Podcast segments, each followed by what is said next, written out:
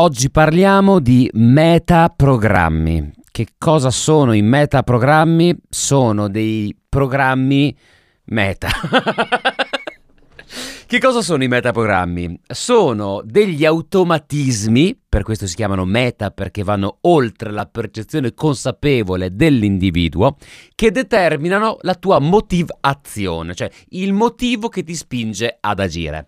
E oggi sul canale Telegram che cosa raccontavo? Raccontavo che se uno ha un obiettivo, facciamo finta che, una ennesima ipotesi filosofica nel nostro podcast, facciamo finta che uno abbia l'obiettivo di dimagrire e facciamo finta che abbia identificato nell'andare a correre tutti i giorni 5 km la strategia ottimale e preferenziale per raggiungere il proprio obiettivo.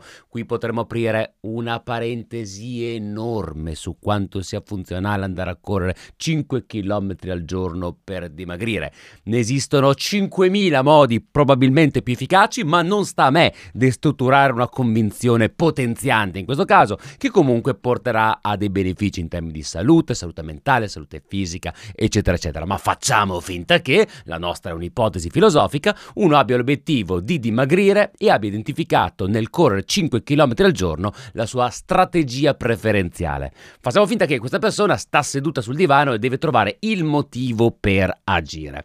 Ha davanti due strategie che corrispondono a due metaprogrammi, il metaprogramma verso e il metaprogramma via da via da e verso, di solito si dicono in quest'ordine. Quindi leva dolore, leva piacere. Le ricerche ci dicono che a quanto pare la strategia meno efficace per raggiungere questo obiettivo, che attenzione non è l'obiettivo di dimagrire, l'obiettivo in quel caso è alzare il culo, cioè il motivo per agire, meno efficace a livello argomentativo, a livello psicologico, è quello di porre l'attenzione sui benefici. Ecco qua destrutturo leggermente una, una, parte della legge dell'attrazione. Se tu sei col tuo culone pesante sul divano e visualizzarti figo o figa sulla spiaggia mentre tutti contemplano il tuo corpo perfetto, ho una brutta notizia per te, non ti fa muovere il culo. Mm, stai lì, ti fai tutti i tuoi incoraggi potenzianti, e attrai benessere, prosperità, tartaruga, ma devi muovere il culo.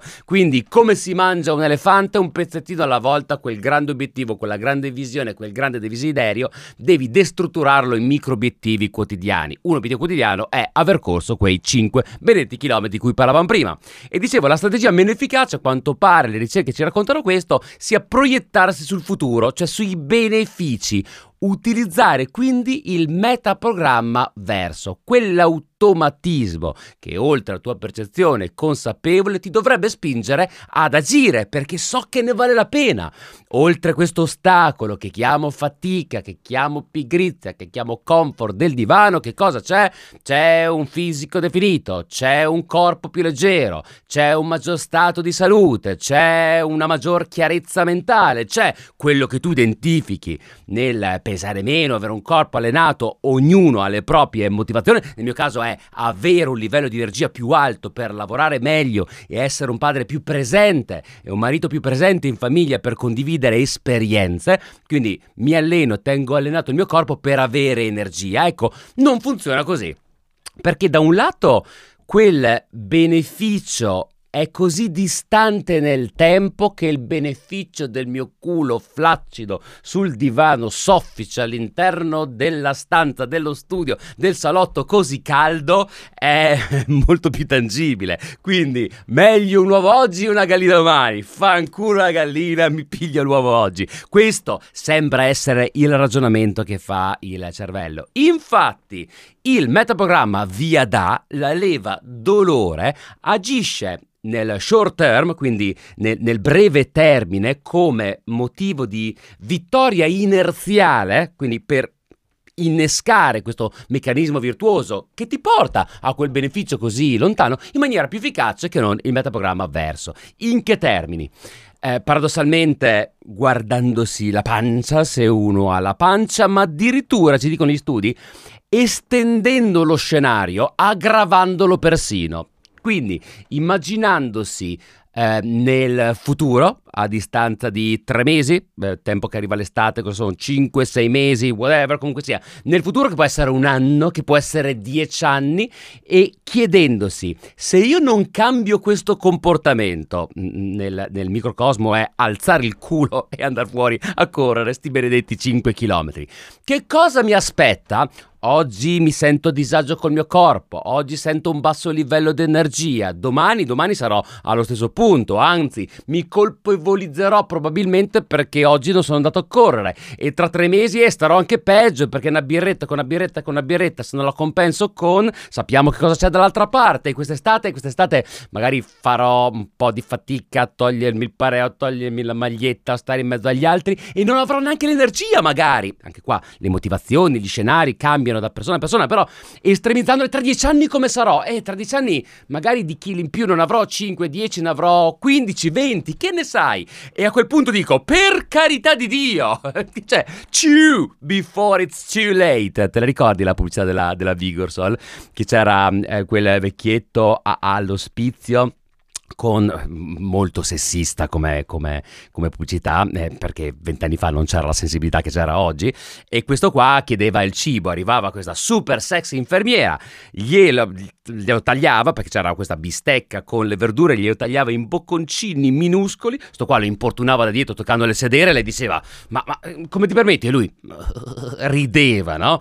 E poi lei metteva lì questo, questo piatto che diventava praticamente un macinato, cioè bocconcini il mio cane mangia, mangia, quella roba lì, quindi crocchettine, eh, bocconcini per farlo digerire meglio perché sto qua non aveva più i denti. E poi vedevi questa ragazza nel fiore dell'età che guardando il tramonto si metteva in bocca un Vigorsol e masticando diceva chew before it's too late, che significa mastica prima che sia troppo tardi. Ecco, non è mai troppo tardi. Ora è il momento di agire e se tu porti avanti quel film raccontando a livello narrativo, argomentativo o visivo quali sono gli scenari inevitabili come effetti di una causa presente, vale a dire non mi alzo da questo divano, a quel punto lo scenario farà talmente paura che è un po' come il fuoco che scotta, togli la mano, ti alzi in piedi e vai a correre.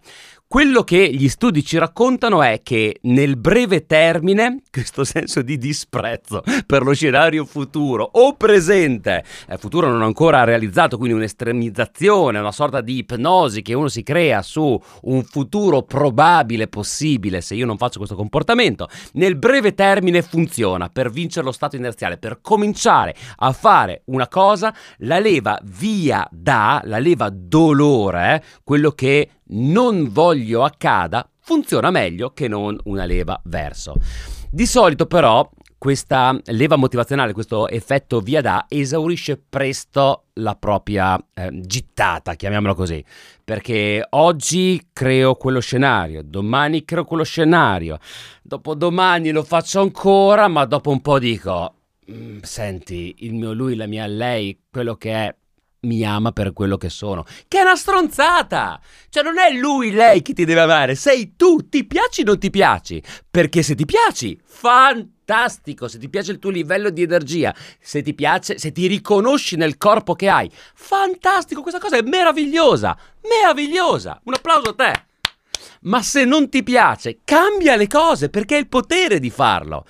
E il tema è che riesci, dopo aver vinto questa resistenza inerziale, come l'abbiamo chiamata, solo quando hai un metaprogramma verso, quindi una leva piacere, quello che vuoi raggiungere all'orizzonte. Quindi, nel breve termine, funziona la leva dolore, ma solo attraverso una visione degli obiettivi, dei desiderata, dei desideri ben messi a fuoco, riesci a dare continuità a questa azione. E per la rubrica I cazzi di Tova?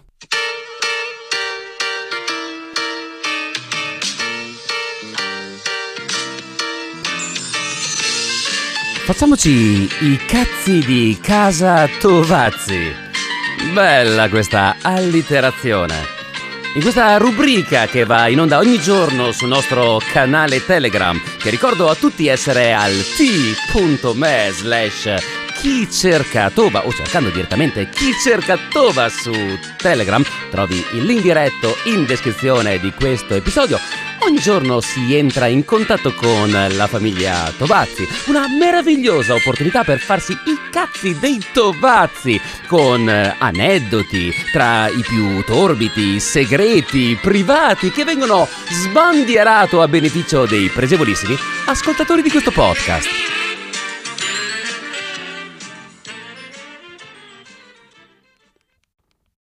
Funziona. Dicevo, spero mia moglie non ascolti mai questo podcast, questo episodio in particolare del podcast. Dicevo che per la rubrica I cazzi di Tovazzi eh, ti racconto un aneddoto sulle leve motivazionali che riguarda mia moglie. Eh, io sostengo che mia moglie non legga abbastanza. Eh, lo sostengo di tantissime persone, tranne che di mio figlio Francesco Grande. Ieri abbiamo fatto una gita in famiglia con un viaggio di due ore e mezza in andata, due ore e mezza al ritorno e lui ha letto cinque ore consecutive, due ore e mezza e, e due ore e mezza, quindi lui è un grande, grandissimo lettore. Il piccolo mia moglie no, non abbastanza, soprattutto perché eh, anche qua le ricerche ci dicono che spesso la passione per la lettura viene attraverso l'emulazione, quindi un bambino, una bambina vede la mamma, il papà eh, leggere e per copiare quello che fa uno dei due genitori che in quel momento prende come riferimento, comincia per emulazione. Poi diventa un'abitudine, poi diventa una passione e poi si alimenta da, da, da sé la cosa. E per me mia moglie non legge abbastanza, legge, d'accordo?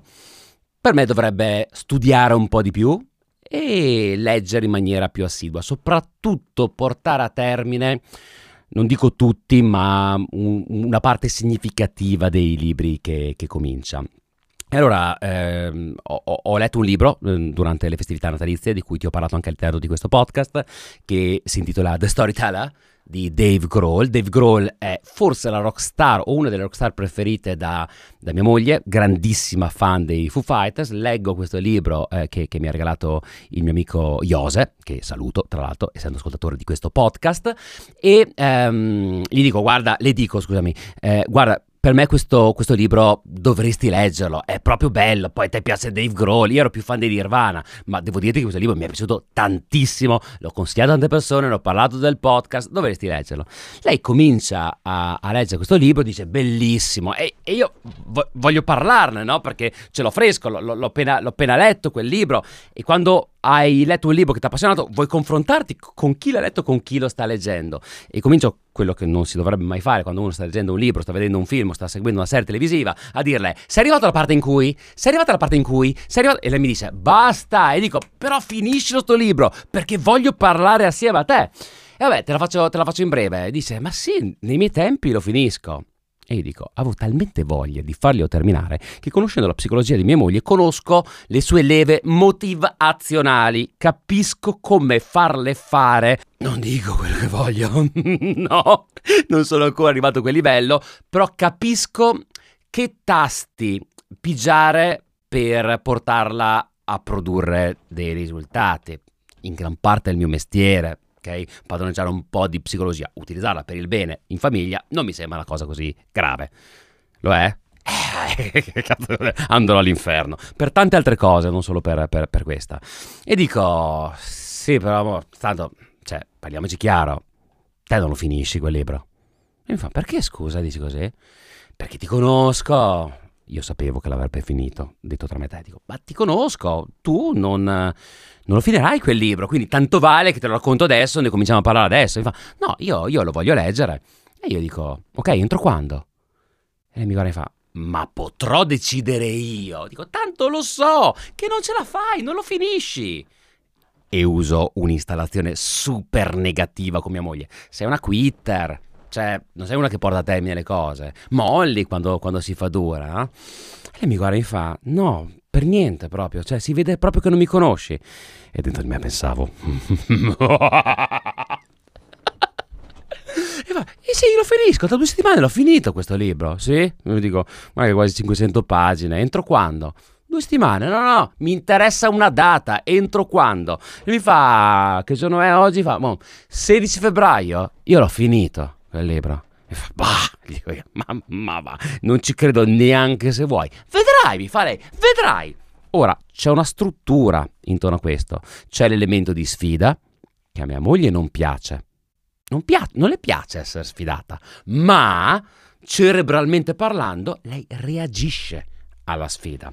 Poi non le piace una data di scadenza, soprattutto perché occupandosi anche di amministrazione è tutto date scadenze, nella vita diciamo chi se ne frega, no? Cioè la passione di un libro lo leggo quando voglio, ma io volevo to prove my point, ok? Portare a termine e, e dimostrarle una cosa. E poi quando c'è in ballo la, cre- la credibilità, cose. Sfida, non le piace sfidata, ma reagisce bene alle sfide. Eh, data di scadenza, non le piace la data di scadenza e quindi questo senso d'urgenza, ma produce risultati. Numero 3, quando c'è in ballo la credibilità. Mia moglie non vuole perdere la faccia, non vuole mancare la parola e di conseguenza io utilizzo in fila proprio questi tre elementi. Uno, due, tre. Oggi mi fa, che giorno è oggi? E io nel frattempo monitoravo, eh, cioè guardavo quanto andava avanti, ogni tanto buttavo lì. Bah, sei neanche a metà, non ce la fai. Vabbè, oggi mi fa, che giorno è oggi? E dico, il 16 perché? Ho finito il libro. E io la guardo e dico, lo so, anzi, lo sapevo, perché è accaduto lo stesso con l'università. Tu non potevi permetterti di perdere la faccia di fronte ai tuoi genitori che avrebbero voluto tu facessi altro.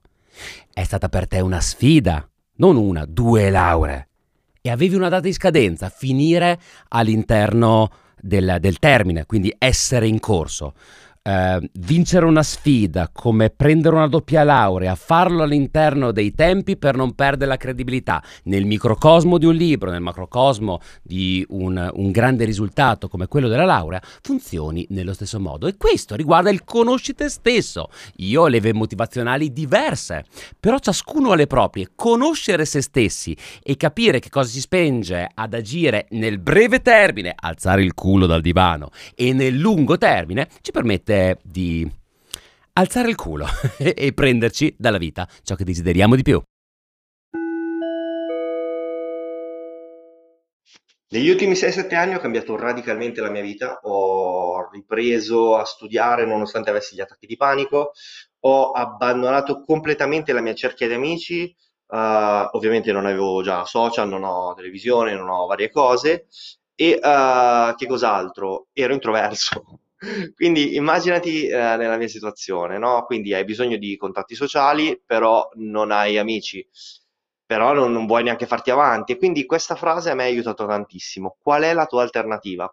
Cioè, io ovviamente avevo un grande discomfort ad affrontare persone, affrontare libri, affrontare qualsiasi cosa, però l'idea che la mia alternativa era rimanere in quella condizione eh, mi ha portato a muovermi, che è molto collegata al discorso che facevi tu. E uh, proprio riguardo ti consiglierei un libro uh, che riguarda la terapia strategica breve di Nardone, che ha più o meno questo principio. Ma il libro, se lo vuoi vedere, ti do un po' di motivazione, vieni nel gruppo dei Presevolissimi.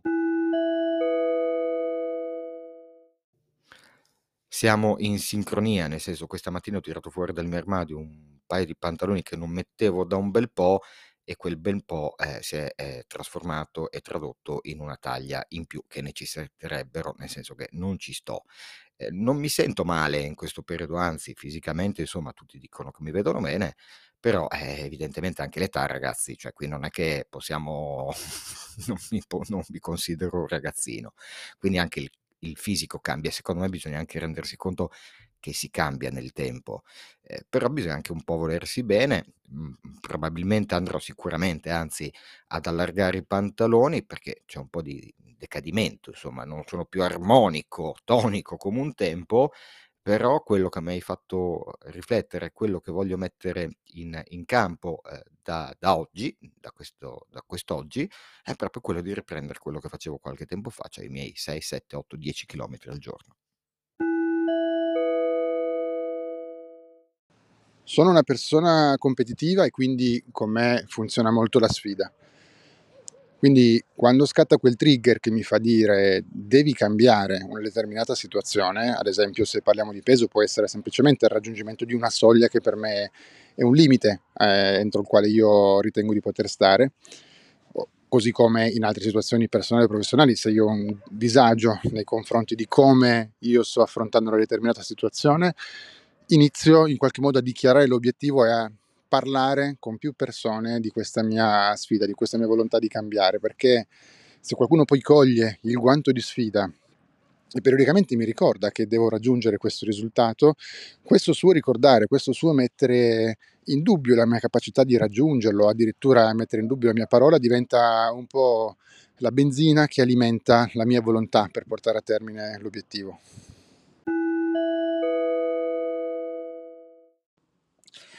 Una settimana fa oggi ho compiuto 45 anni e mm, l'immagine che ho avuto è stata quella di me 55enne, un'immagine che ho provato a immaginare e, e mi sono visto seduto sul divano a rimuginare, a dire, a pensare eh, guarda adesso ormai il bello è andato, quello che dovevi fare l'hai fatto, da qua inizierà la discesa e ho detto: "Cazzo, veramente 10 anni non son poi tanti", ed effettivamente a 55 anni, per quanto uno sia in forma e pieno di energie, oddio, il bello l'hai l'hai già teoricamente l'hai già vissuto. E quindi questo mi ha creato un senso di urgenza e allo stesso tempo anche di, ehm, scarsità di tempo e quindi ho detto: "Boh, da qua bisogna godersela e non fare prigionieri". Premesso che io sono quello che quando ha deciso che doveva perdere peso ha detto lo farò solo a patto che ciò non implichi l'attività fisica, quindi questo lo dice lunga su di me.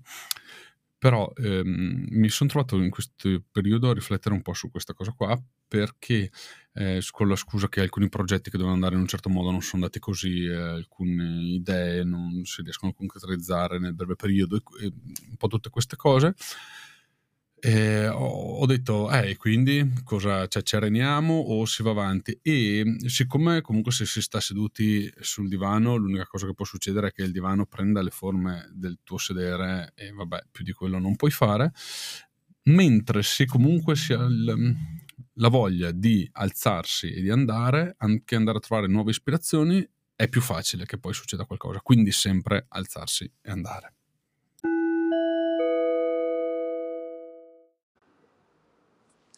Beh, io per quanto riguarda la motivazione sono una via da e scappo dalle situazioni negative quando sono quasi all'orlo, eh, eh, diciamo, dell'annegamento, ehm, quindi vengo motivata solamente quando mi rendo conto che la situazione è insostenibile. Ma mi ricordo che ero già così a scuola perché non studiavo mai e poi in procinto dell'interrogazione o della verifica mi cumulavo un sacco di pagine arretrate da studiare. E, mh, sono ancora un po' così adesso, anche se eh, sono già molto più organizzata, però se penso a una cosa che mi farebbe bene, tipo ad esempio, le, ad esempio l'esempio di oggi, vabbè l'avrò detto quattro volte esempio, ehm, comunque prima di iniziare a perdere peso veramente devo, essere, devo aver sfondato la bilancia.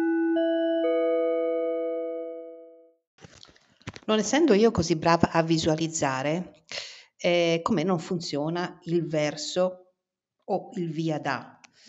E la mia leva motivazionale è molto più terra terra. Allora, io ho un disagio nel quale non voglio stare, quindi questo mi fa partire a provare un qualcosa e lo faccio senza neanche pormi tanti problemi.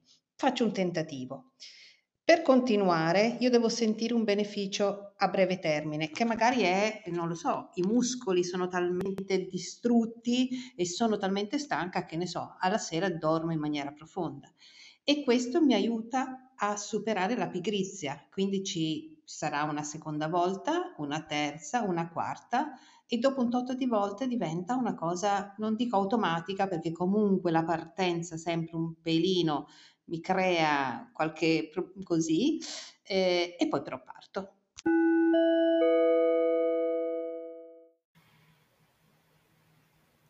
io in divano non ci sto. Eh, proprio come diceva Scalfaro. Eh, io ho veramente fatica a stare ferma, seduta, coricata in divano. Per me è molto più importante muoversi, andare a correre, nuotare, quindi anche sport belli di, di fatica. E in questi 20 giorni che non sono al top della forma e sono costretta a, a stare qualche ora in più sul divano e, e non posso andare appunto a fare attività fisica, per me è una grossa costrizione, anche perché quando io mi muovo si muove il mio cervello. E, ed è un problema comunque a volte anche essere sempre in movimento. Ciao!